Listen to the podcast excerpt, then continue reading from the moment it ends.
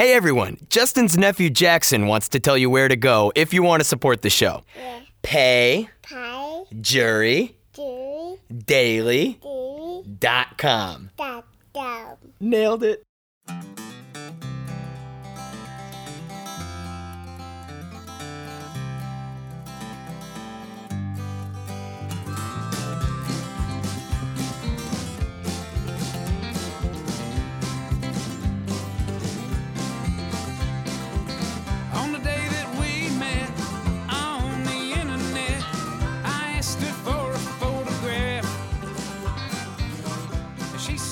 Hello, ladies and gentlemen. It's your old pal, Justin Robert Young, joining you yet again for another edition of the Justin Robert Young podcast. Got some great stories here for you.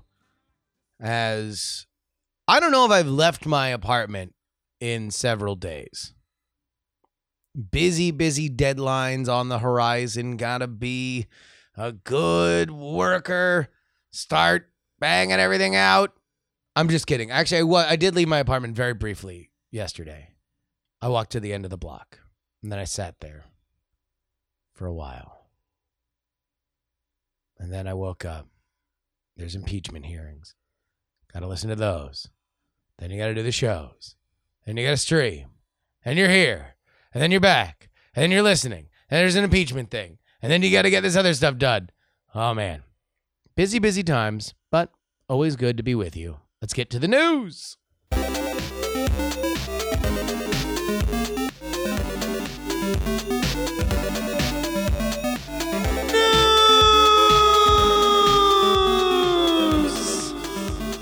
Well, here's a real prankster, according to the SF Gate website. If you're walking down San Francisco's bustling Market Street this week, something may catch your eye amid the Allbirds wearing young professionals scuttling to BART. A white object on the ground, small, but its shape is instantly recognizable. Is that one half of the very expensive, very trendy pair of wireless headphones? Did that two inch, $160 microbe of Apple ingenuity fall out of your ear? If you're one of the San Franciscans who's been duped into leaning down to pick up what looks like a single AirPod on the sidewalk this week, you'll realize by now that you've been pranked. San Francisco art director Pablo Rochat has been leaving life size AirPod stickers on the ground, and you were gullible enough to fall for it. Quote I see people with AirPods all the time in San Francisco, said Rochat. I got a pair myself recently, and they're in awkward shape, so I drop them occasionally. I see my friends drop them too, so I thought it'd be funny just to pretend like everyone's dropping them. um, you're an asshole.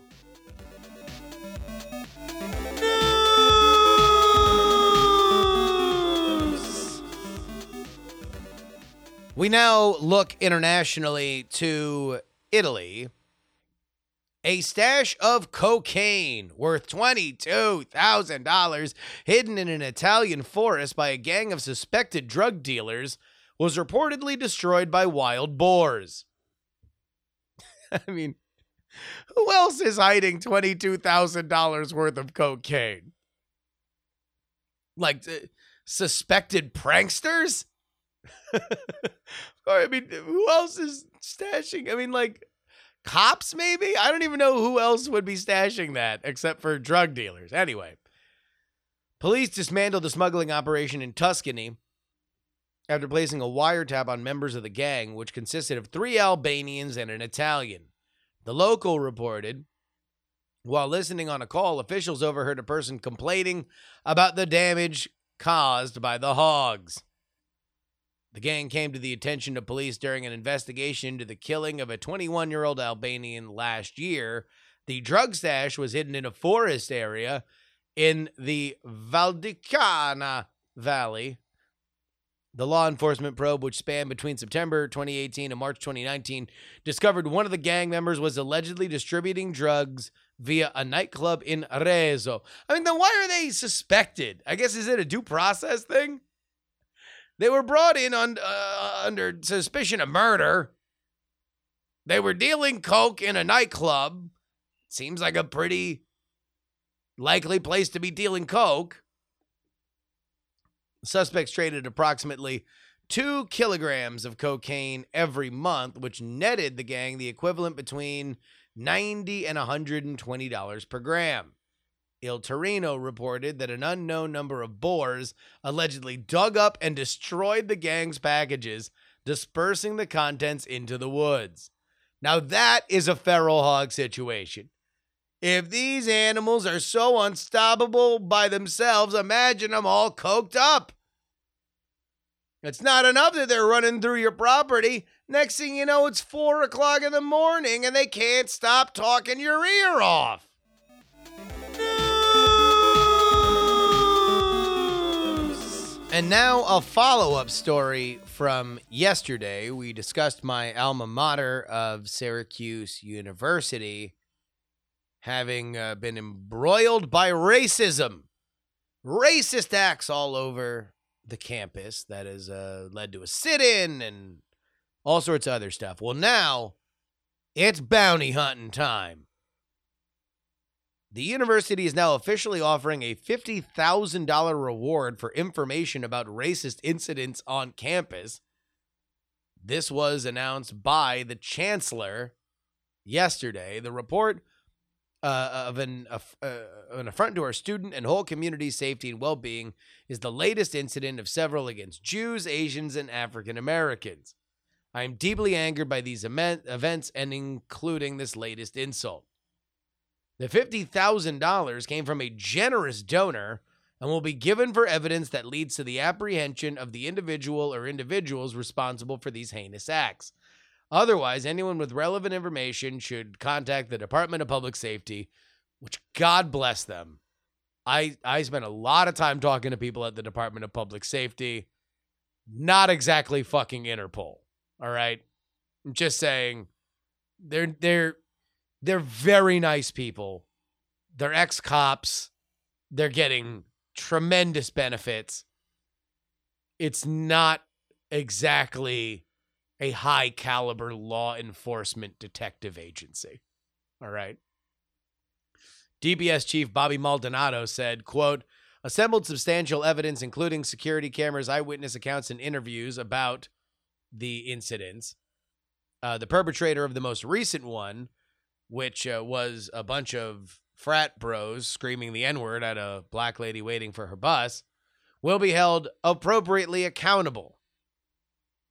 We are disgusted by the language and harassing behavior alleged uh, at the handful of our members and guests at our chapter at Syracuse University, said Alpha Chi Rho's national office. The fraternity is working with the university to investigate. If confirmed, it will hold any members accountable.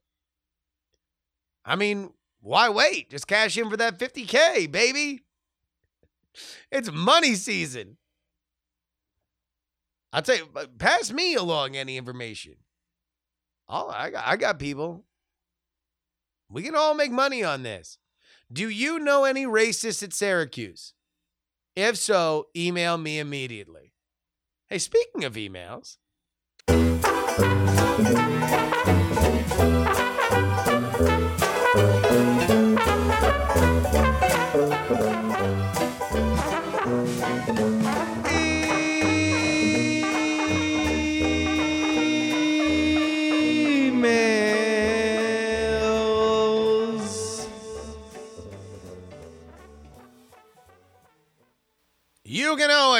Email the show at jurydaily at gmail.com.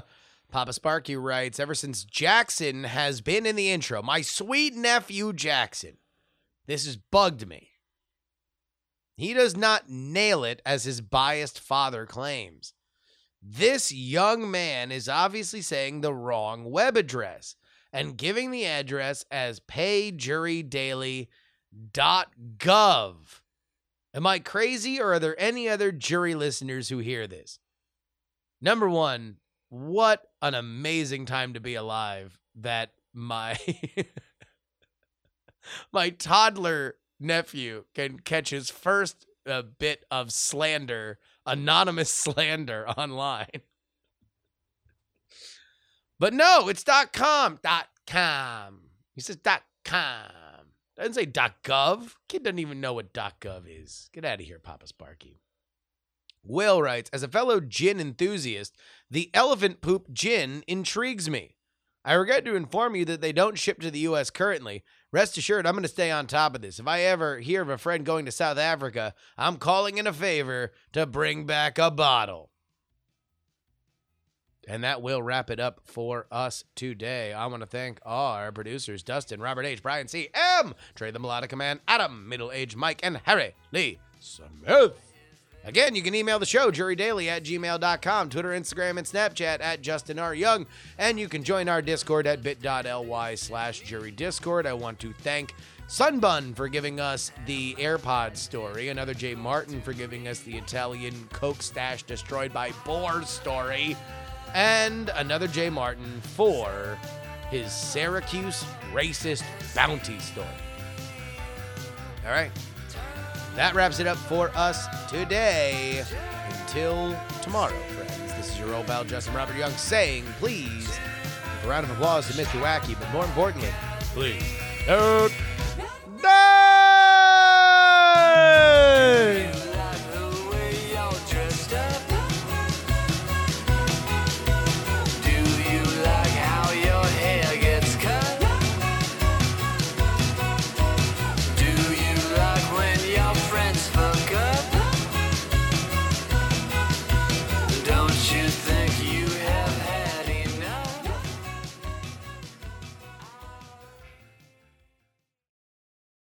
Diamond Club hopes you have enjoyed this program.